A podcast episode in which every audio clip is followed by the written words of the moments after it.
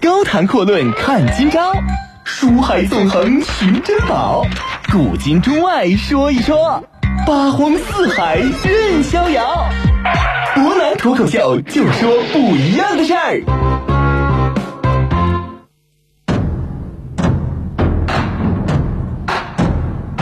听众朋友，大家晚上好，欢迎您收听今天的博南脱口秀。昨天我们提到李世民呢，开启了一场追击战啊！这场追击战呢，可以说是李世民等了将近一年的时间才等到的一个最好的机会。而且呢，这次一上来，李世民就使出全力，放出了他的必杀技——赶尽杀绝，斩草除根，用实战行动诠释什么才叫《孙子兵法》里边所说的两句话：第一个叫“并敌一向，千里杀将”，另外一个什么叫做“其徐之风啊，其徐如林”。侵略如火，不动如山。实际上呢，李世民这一次算是领略的，那让人觉得非常非常的到位。当年的四月十四号，宋金刚呢就只能带兵选择撤退，李世民呢是带着秦叔宝、程咬金、徐世绩，哎，这哥几个呢选择发起闪电战，一鼓作气往死里打，而且打的对方呢是大败而逃。李世民这一仗可谓是出尽全力，狂追敌兵，一天一夜追了将近三百里地啊，一直追到山西境内之后，刘洪基呢琢磨琢磨，赶紧冲到前线，一把就拽住了秦王的马缰绳，表示呢我们已经追的差不多了，此时此刻如果说再孤军深入的话，很可能会出麻烦。毕竟我们说啊，打仗的时候呢，这样一支部队就像一个拳头一样。李世民手头所带的这支玄甲军啊，已经成为这个拳头当中的一个食指，或者说叫中指，或者说干脆讲，这个食指和中指呢已经离开拳头了。如果说有人从背后把你一截啊，把这个食指和中指跟你的这个拳头一截开，你前无粮草，后无援兵，再被一围，很可能就会出现危险。我们说老刘认为呢，这个时候你应该等到后续的援兵全部都来齐了，粮草差不多到位了，再选择去进攻。其实我们说啊，你从常规的兵法角度来讲呢，老老刘啊说的这个是没有任何毛病的。正常情况之下，骑兵的突袭作战极天啊极限，它就是一天一夜，大概二百里到三百里左右。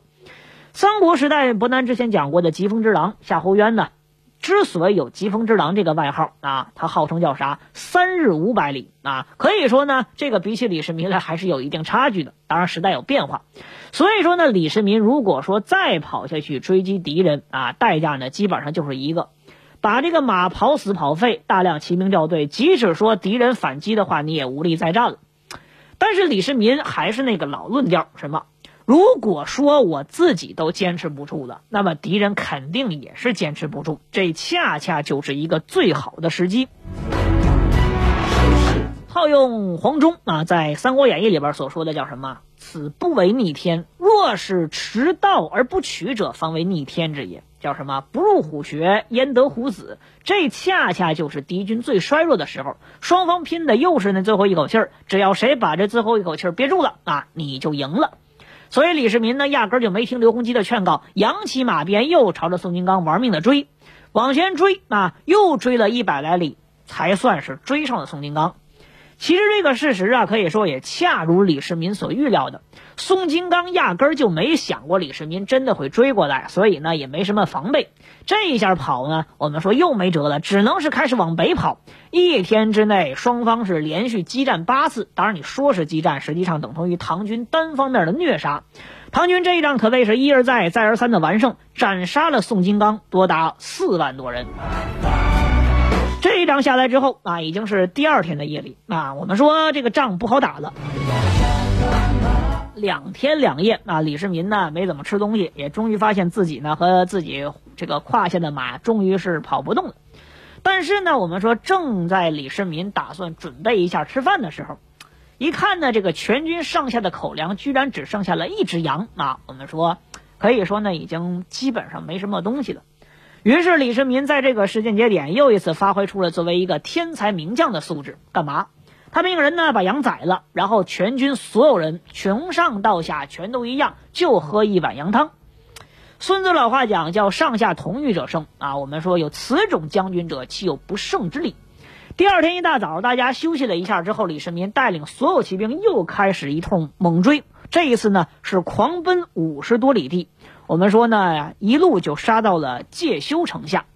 宋军呢，我们说啊，一看唐军所来人数不多，并且呢是疲惫不堪，顿时又恢复勇气。于是呢，老宋就命令尉迟敬德守城，自己呢是亲自披挂，率两万精锐，当然这个精锐已经不剩多少人了，去追击唐军。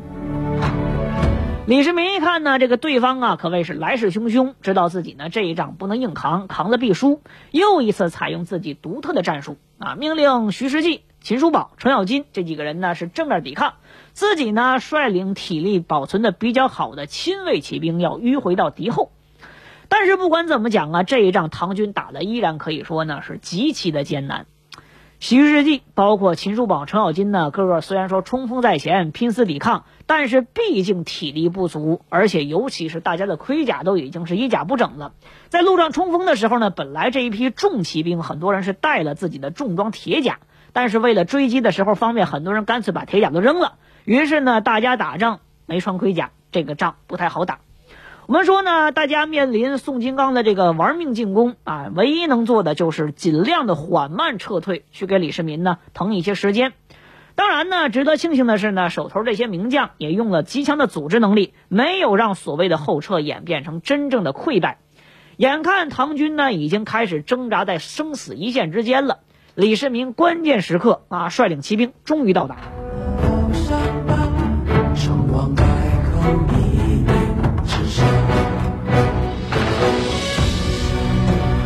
老宋这个时候什么心态啊？我们说老宋这个时候呢，其实很开心。虽然说呢，自己被追了两天两宿，已经到第三天早上起来了，心情呢在此之前不是特别好。但这一次呢，算是把这个机会给拿捏稳了。他也知道唐军此时呢已经是强弩之末，不能穿搞，只要一鼓作气把他们打回去，之前输的有多惨，接下来赢的就会有多畅快。但是他完全没想到，李世民这个时候已经迂回到他的身后啊！这场仗顿时间又没得打了。老宋突然发现呢，自己身后扬起了沙尘，才意识到自己中了埋伏，大势已去，急忙的拍马而逃，直接就往北逃回了晋阳。李世民又顺道狂追几十里，才算是撤兵回到介休城下，完成了这场著名的千里大追击。当然，我们说啊，这个时候要讲一个打仗的时机了。其实唐军此时呢已经是疲惫已极，没有任何战斗能力了。尉迟敬德如果这个时候率已经休整过的生力军出城，再猛揍一次唐军，大概率会获胜，而且很有可能把之前失去的土地全部都收回来。可惜的是啊，我们说定阳军也就是宋军呢，被连续揍了将近四天之后，已经是彻彻底底丧失了斗志。于是呢，吕世民觉得这个时候不用再费心去攻城，只要劝降，差不多就可以。果然啊，尉迟敬德心服口服，率领八千余众啊出城投降了。李世民特别高兴啊，不仅仅是把介休城拿下，不仅仅是降了八千多人，最主要的是尉迟敬德这位猛将终于是来到自己麾下，他很开心，跟尉迟敬德呢是倾心相交，让尉迟敬德依然统帅自己的八千旧部，跟其他将领一视同仁。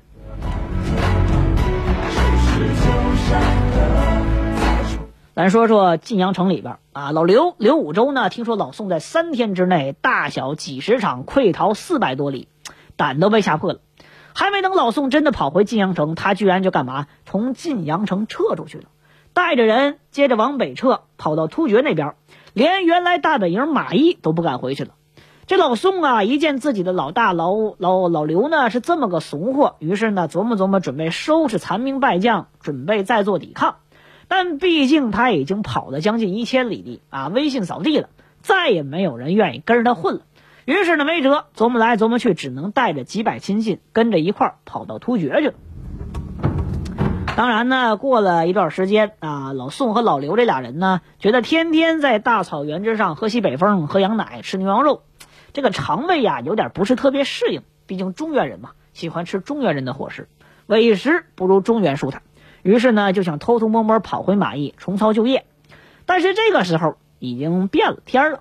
马邑的 CEO 呢，换成了原来刘武周的手下，有哥们儿叫苑军帐啊。我们说呢，这个老苑呢，人家这个身份已经是得到突厥的认可，所以说当突厥发现刘武周和宋金刚逃跑之后，顺道就派点骑兵追上去，把老刘和老宋就地给宰了。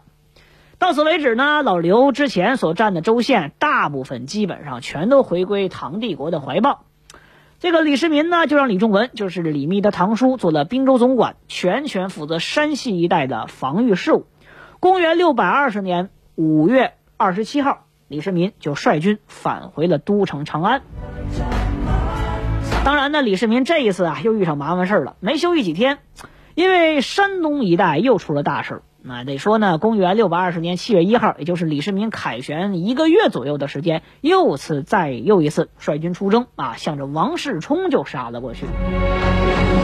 其实很多人呢，就是纳闷啊，李世民这个玩命的冲击，为什么说在将近三天之内狂追宋金刚将近五百里地，还能够屡战屡胜？有些时候呢，有些人啊不知道原因，其实后世呢也不乏对李世民这种一味的乱学。极大概率的结果就是丧失辱国，而且自己很可能就报销到战场之上。比如说李世民的堂弟李道玄，这个小李同志学李世民学的不假，但学来学去呢，就学到一点皮毛，没有学到任何精髓精锐啊。我们说十九岁的年华呢，就报销在了战场之上。李世民对他怎么评价？说道玄常随我征伐，见我深入敌阵，心中羡慕而想模仿，乃至于此。这到底是为啥？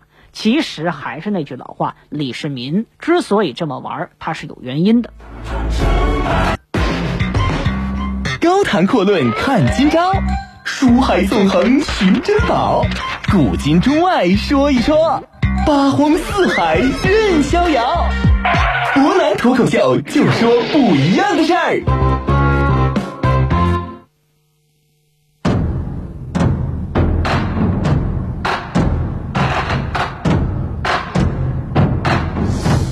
其实呢，我们说啊，这个李世民呢，之所以能够这么勇猛的追击宋金刚，那原因呢，既简单又复杂。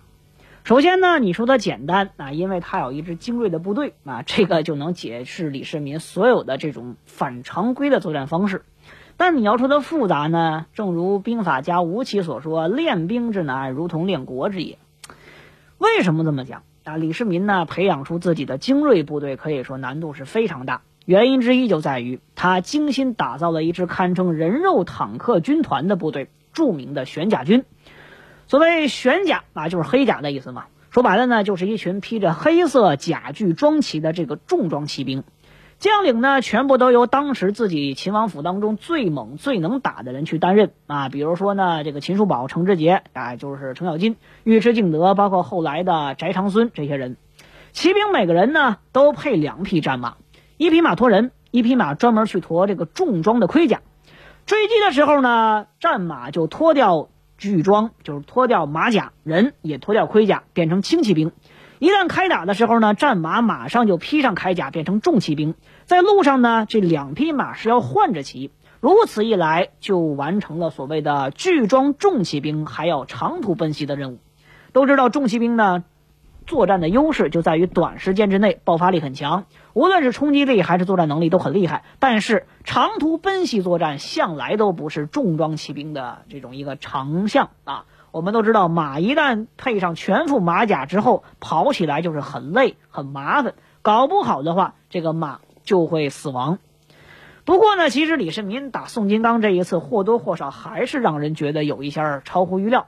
很多人都怀疑，包括后世史学家也怀疑，李世民很可能给每个骑兵配备了至少三匹战马，不然呢，我们说一边打仗一边追击，两天之内怼了将近五百里地啊，这个战绩实在是令人匪夷所思。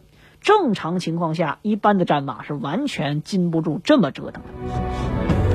当然呢，比较重要的一点还有一个，李世民作为头号将领，不要命的神经病气质。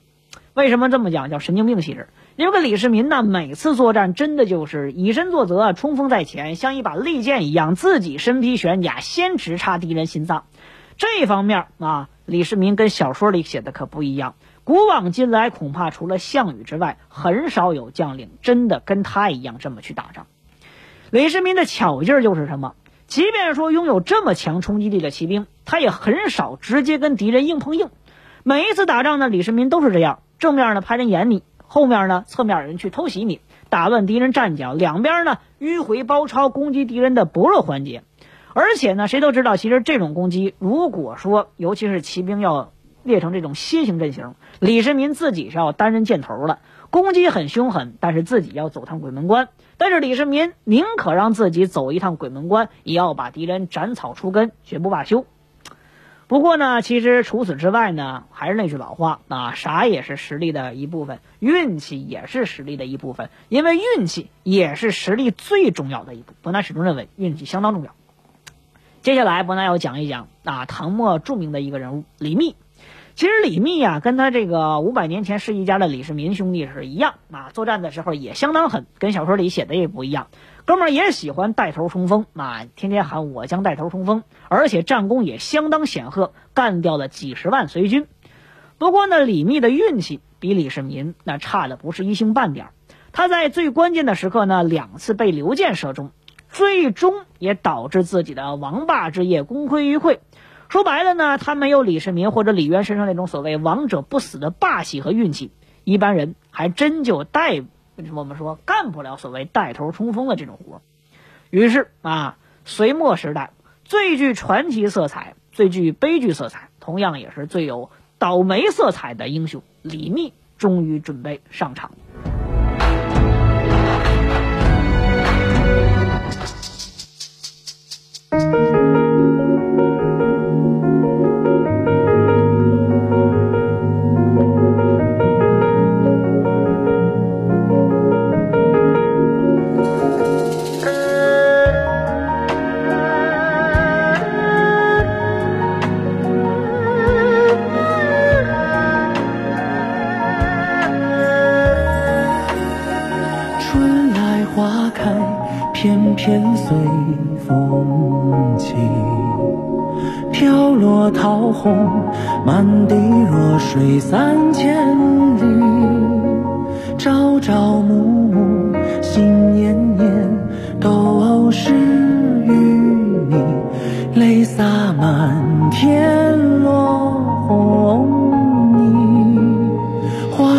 花开，偏偏不由。己。不甘风起，雨落芳心归无期。人来人